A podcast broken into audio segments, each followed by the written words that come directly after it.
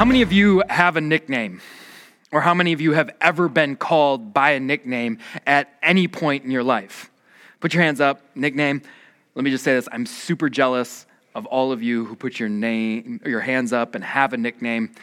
I've always wanted a nickname. I don't have a nickname, but I've always wanted one. I've had friends who have nicknames. I've gotten to go to school with guys and girls who have some really cool nicknames. One of my friends, his nickname was Wheels but don't get the wrong impression. It wasn't because he was super fast or he owned a awesome car. No, he was named Wheels because despite how he looked, he was quite possibly the slowest person I've ever met, and so everyone said he needed a new set of wheels. They called him Wheels. But this one makes more sense. We had another friend, his name was Skis, and he stood at about five feet six inches, and despite his vertical challenge, he had size 13 feet. And so, no matter what kind of shoes he wore wherever he went, it looked like he was wearing skis. I've always wanted a nickname. That is, uh, until this last week. I got thinking about nicknames a little bit, and a couple people in particular. I want to tell you about two of them. The first is another high school classmate of mine. Her name is Allison. And just so you know who Allison is, let me tell you about her. She is one of the kindest, most outgoing, uh, most socially well adjusted persons that I know. Don't worry, she has lots of friends now. She did in high school as well. But a week before Allison and I and all our classmates had our very first day of freshman year in high school, something very unfortunate happened to Allison. She was on vacation with her family. And the story goes like this, so I'm told that she was hiking with them and she slipped while going down a pretty steep incline. And not to worry, she wasn't seriously injured, except she endured quite a bit of uh, whiplash. And so the doctor had her wear a neck brace for four weeks. And despite what my classmates and I learned about Allison, despite who she was and all she did and what we got to know about her over four years, Allison was always known better not by her first name, but by her nickname, Neck Brace Girl. It's not right. It's really, it's not right. Um, you think about it, it was a single moment in her life, a slip of her foot, and then all of a sudden, all 400 pages of what would have been her biography were whittled down to a single phrase, an unfair phrase that stuck with her neck brace girl. It's not right. It shouldn't be like that. But sadly, that's what happens. And that's what happened to the other person whose nickname I thought about this week. It was a single moment in time. He made a comment to some of his friends, and he was stuck with a nickname for a very, very long time, all because he missed the very first Easter. I'm talking about Thomas, or I'm sorry, doubting Thomas, as he is called. Thomas wasn't there, excuse me, doubting Thomas, because that's all we call him, wasn't there for the very first Easter. He said to his friends, Hey, Hey, maybe it was a little dramatic. Hey, unless I see Jesus and put my fingers in his hands and in the sword part uh, that was in his side, I'm just, I'm not going to believe it. And then it happened. Jesus showed up, he was there, and now forever and ever, he has that adjective stuck around him, clasped around him like a neck brace at your first day of freshman year of high school. He can't get rid of it. And it's not fair. I mean, think about it. From uh, Genesis to Revelation, there's recorded a lot of characters in Scripture, and yet none of them have a nickname, a negative nickname like Thomas. And it's not like the people in Scripture were without fault. No, there's some sinners in there. Very early in Genesis, we meet a guy named Noah. And we all know Noah and we also know that on one occasion, Noah got drunk and was wearing nothing but his birthday suit. And yet, what do we call him? No, we just call him Noah, not drunken Noah. And then there's Moses, one of the most revered prophets of all the Old Testament, and he was a murderer. But we don't call him murderous Moses. Solomon had 700 wives, 300 concubines. And what do we call him? Oh, wise Solomon. Why not womanizing Solomon? Peter denied Christ, and yet we just call him Peter. Paul used to be called Saul, and he killed Christians, but we don't call him serial killer Saul. No, Jesus changed his name, and so we just go with that and we call him Paul. Why is it that Thomas, of all people, is tattooed with doubting Thomas? I don't know. I'm not sure why he is the only one who's gotten stuck with a negative nickname, but I'm thankful that he has. In fact, I'm really glad that he has. And you might be saying, well, easy for you to say, no nickname, Matt, but that's not a good nickname. You're right. But I'm actually very grateful, very thankful that God's word not only records this incident, this story in Thomas's life, um, but shows us who he is a doubter. What I mean is this I'm also glad that Moses and Solomon and Noah and Peter and Paul are shown in Scripture, and I'm, I'm glad that Scripture takes a light and shows it on their, even their awkward, embarrassing moments. But when I look at those men's lives, I can't exactly relate.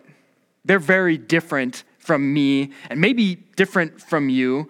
They led different lives, and so sometimes it's hard for me to relate to their sins. But when I look at Thomas and I read about Thomas in the scriptures, in the gospels, and there, there's only a few snippets about Thomas, more and more what I find myself saying is, man, that is just like me. You feel me? I'm not trying to discredit that there are probably some of us in here who struggle with what drunken Noah struggled with. I'm not trying to diminish the fact that there may be people in here who deal with the same temptations that womanizing Solomon and denying Peter also struggled with. But I believe that all of us, including your pastor, can identify with the doubt that Thomas showed. I don't know. Maybe you doubt God's word.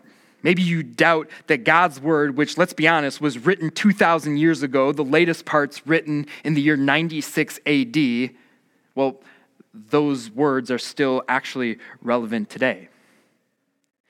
Maybe you doubt that what God says about marriage and sexuality is still applicable.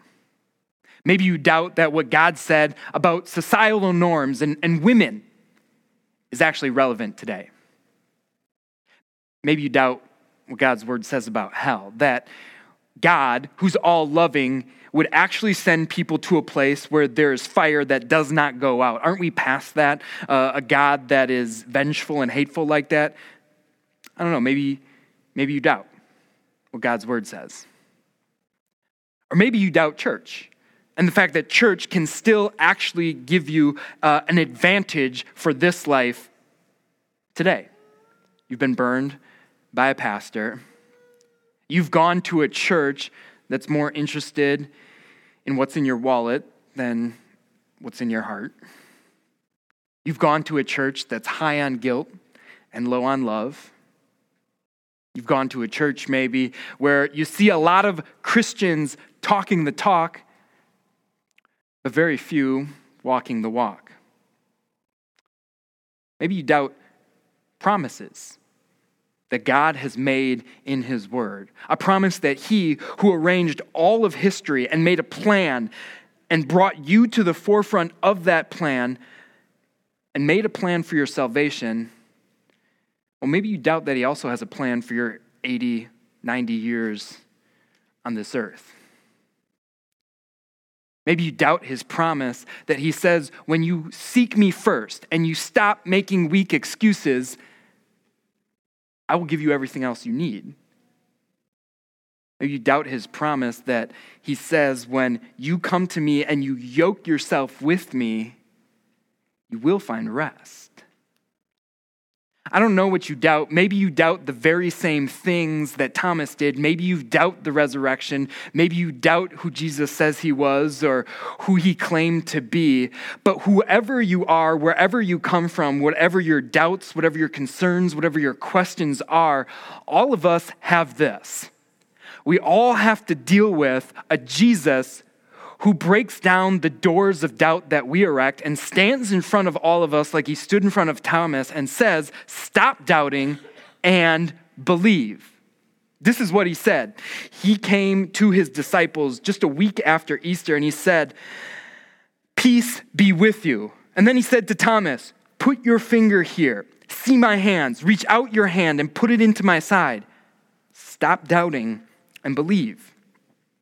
And then Thomas said to him, my Lord and my God. In the whirlwind that was the week after Easter, Jesus drop right, drops right into Thomas' life and he says, Stop it, quit it, don't doubt anymore, believe me. And Thomas does. But did you hear the words that he said to Thomas after that? They're words for you, they're words about you. Jesus told Thomas, Because you have seen me, you have believed. Blessed are those who have not seen and yet believe. Jesus is talking about you. He said, Blessed are those who have not seen me and yet believe. But what does that even mean? That's the question I want us to think about this morning. What does it even mean when you say, I believe?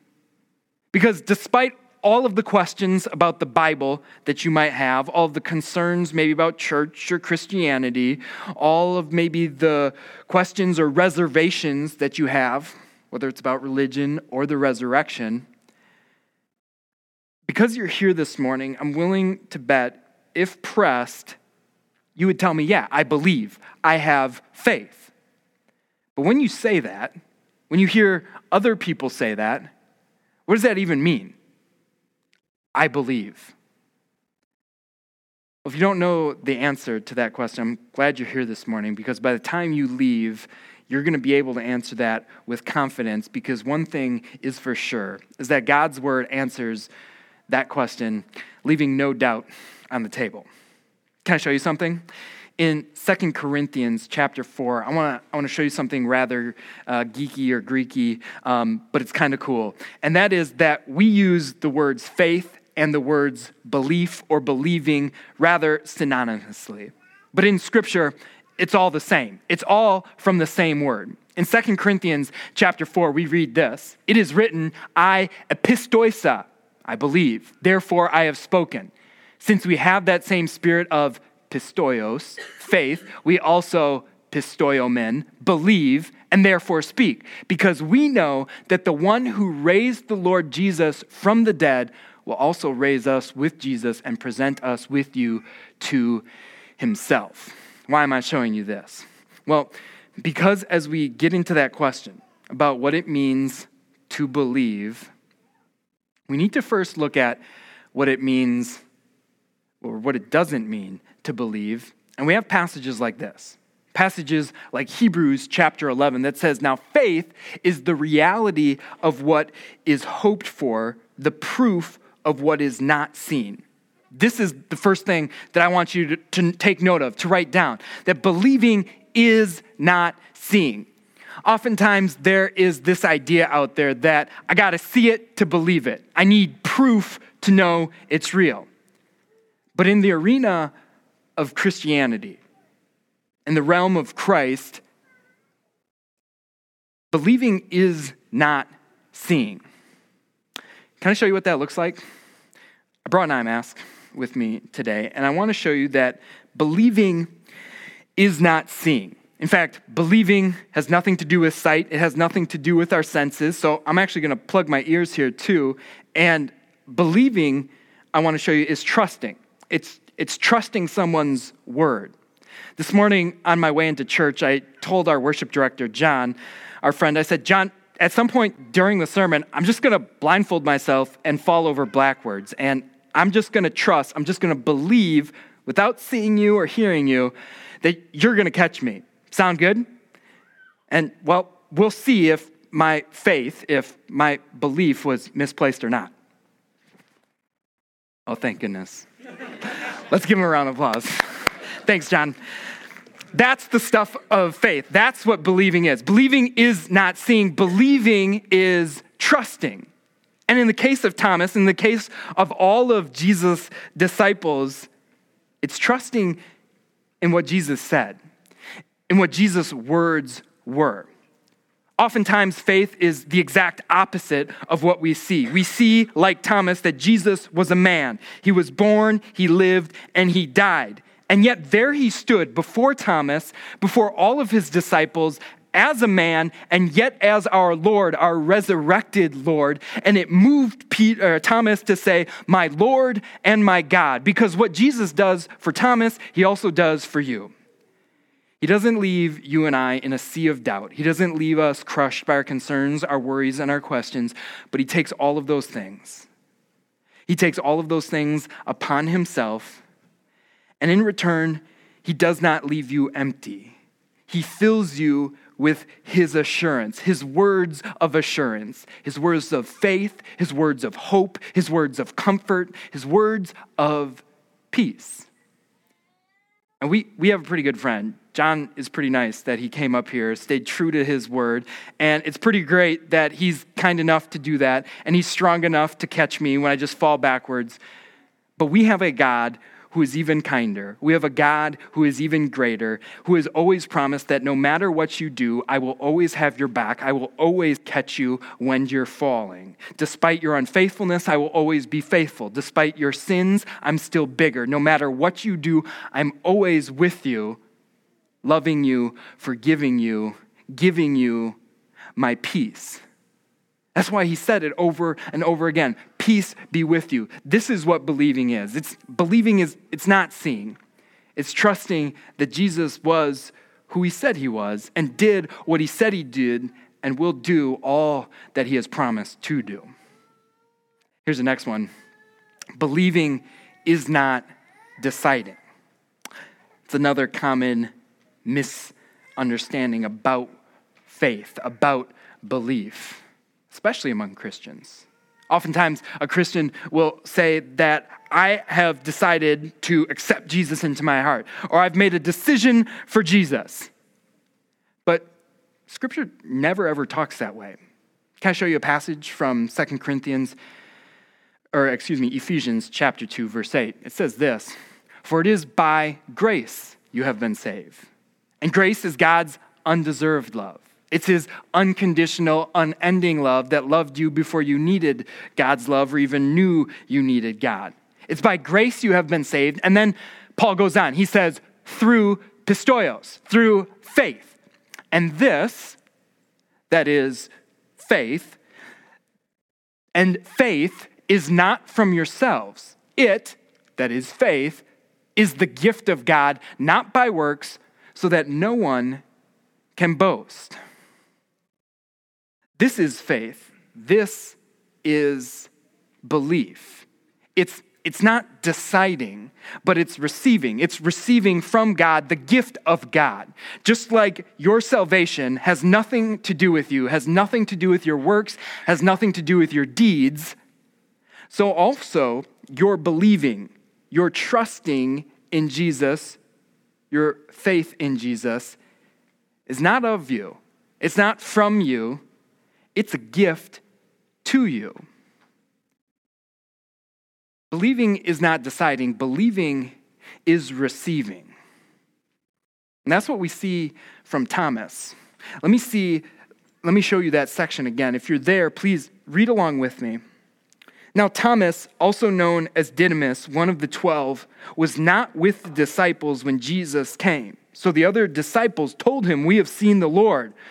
Well, he said to them, Unless I see the nail marks in his hands, and put my finger where the nails were, and put my hand into his side, I will not believe. A week later, his disciples were in the house again, and Thomas was with them. Though the doors were locked, Jesus came, walked straight to Thomas, slapped him upside the head for his doubt, and said, Thomas, believe. And Thomas said, My Lord and my God. Now that's not what it says, is it? No, again, this is what Christ shows us about belief. He doesn't come to Thomas and slap him for his, his sins of doubt, his sins of worry, his sins of fear. What he comes to Thomas and said is, Put your hands in my hands, put your finger in my side and see. I've given you myself.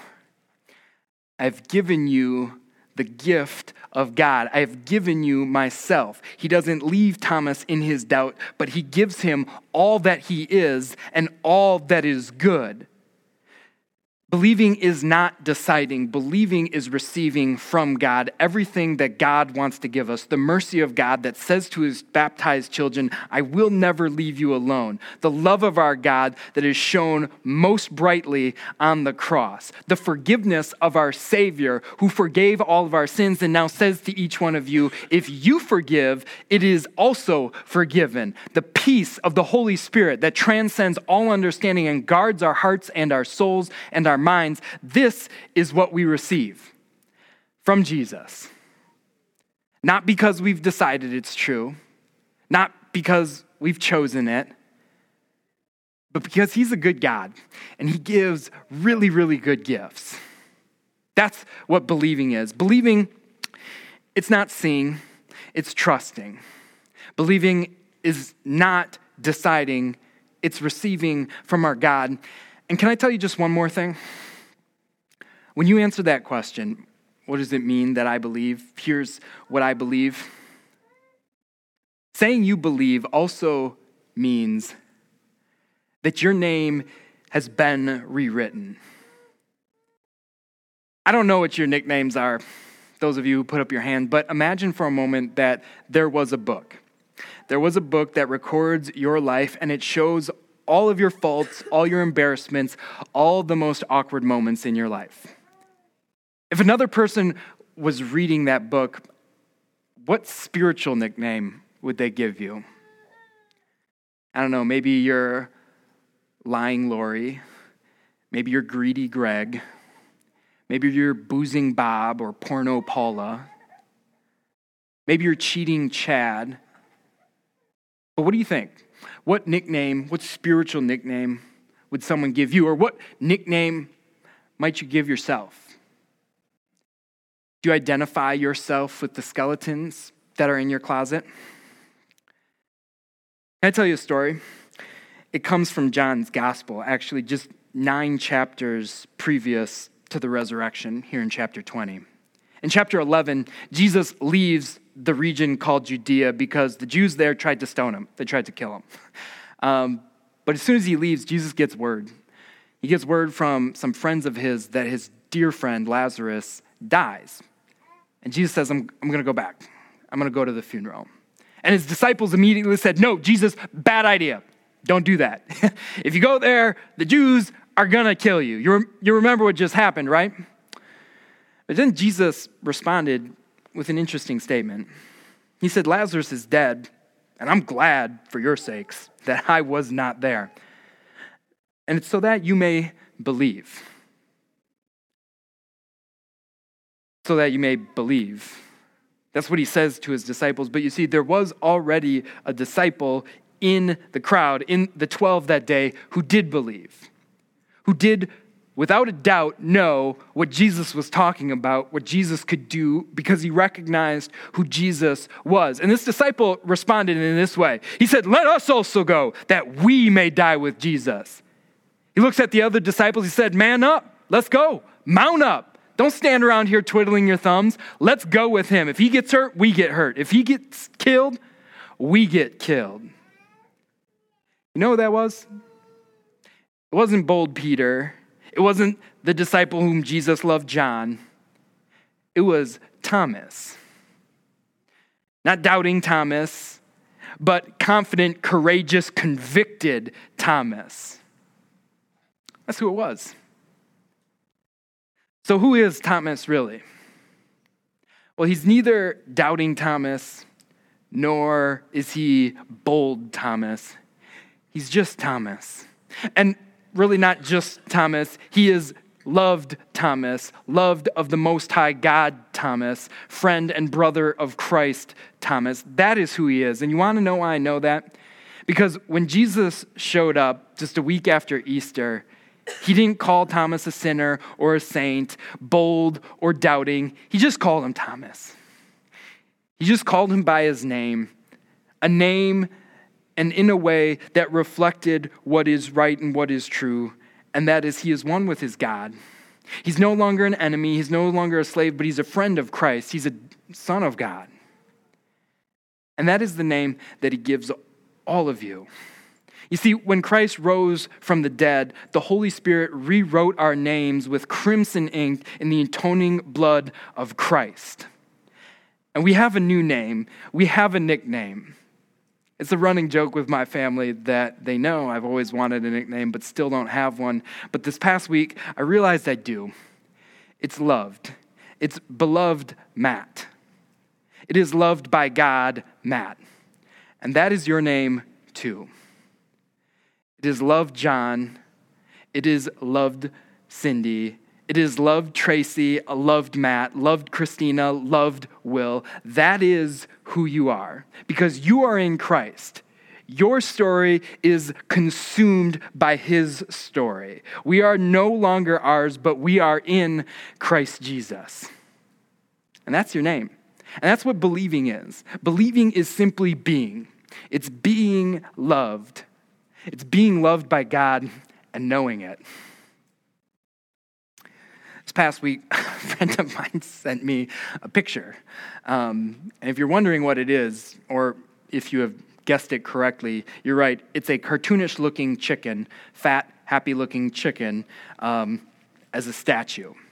It was made by the famous uh, Colombian artist and sculptor Fernando Botero, and it was placed in the plaza, the San Antonio Plaza in Medellin, Colombia. In 1995, 22 pounds of dynamite were packed underneath the base of this statue. And when there was a concert in this park, uh, the explosives went off, killing 30 people and injuring more than 200 people. But the Colombians and Fernando Botero weren't deterred by this. Just five years later, they put a statue that identified and was a replica of that statue in the park right next to it. And everyone wanted to take the former statue down, the one that was torn apart um, by explosives, and a reminder of the violent past that that city saw because of the drug trafficking that went on there and all of the wars over drugs. But the artist was adamant that the statue stays, that the statue stays and it's a reminder of our past, but not a reminder of who we are, but a reminder of where we came from. You see, today, Medellin, Colombia, for all its history, is actually ranked as one of the most peaceful cities in the entire world. And that is because the people there no longer identify with their past. In their present, or as they look to their future. And you don't have to do that either because you believe, because you are in Christ, because your name is loved. And it's because of an empty cross and an empty tomb that means life. Amen.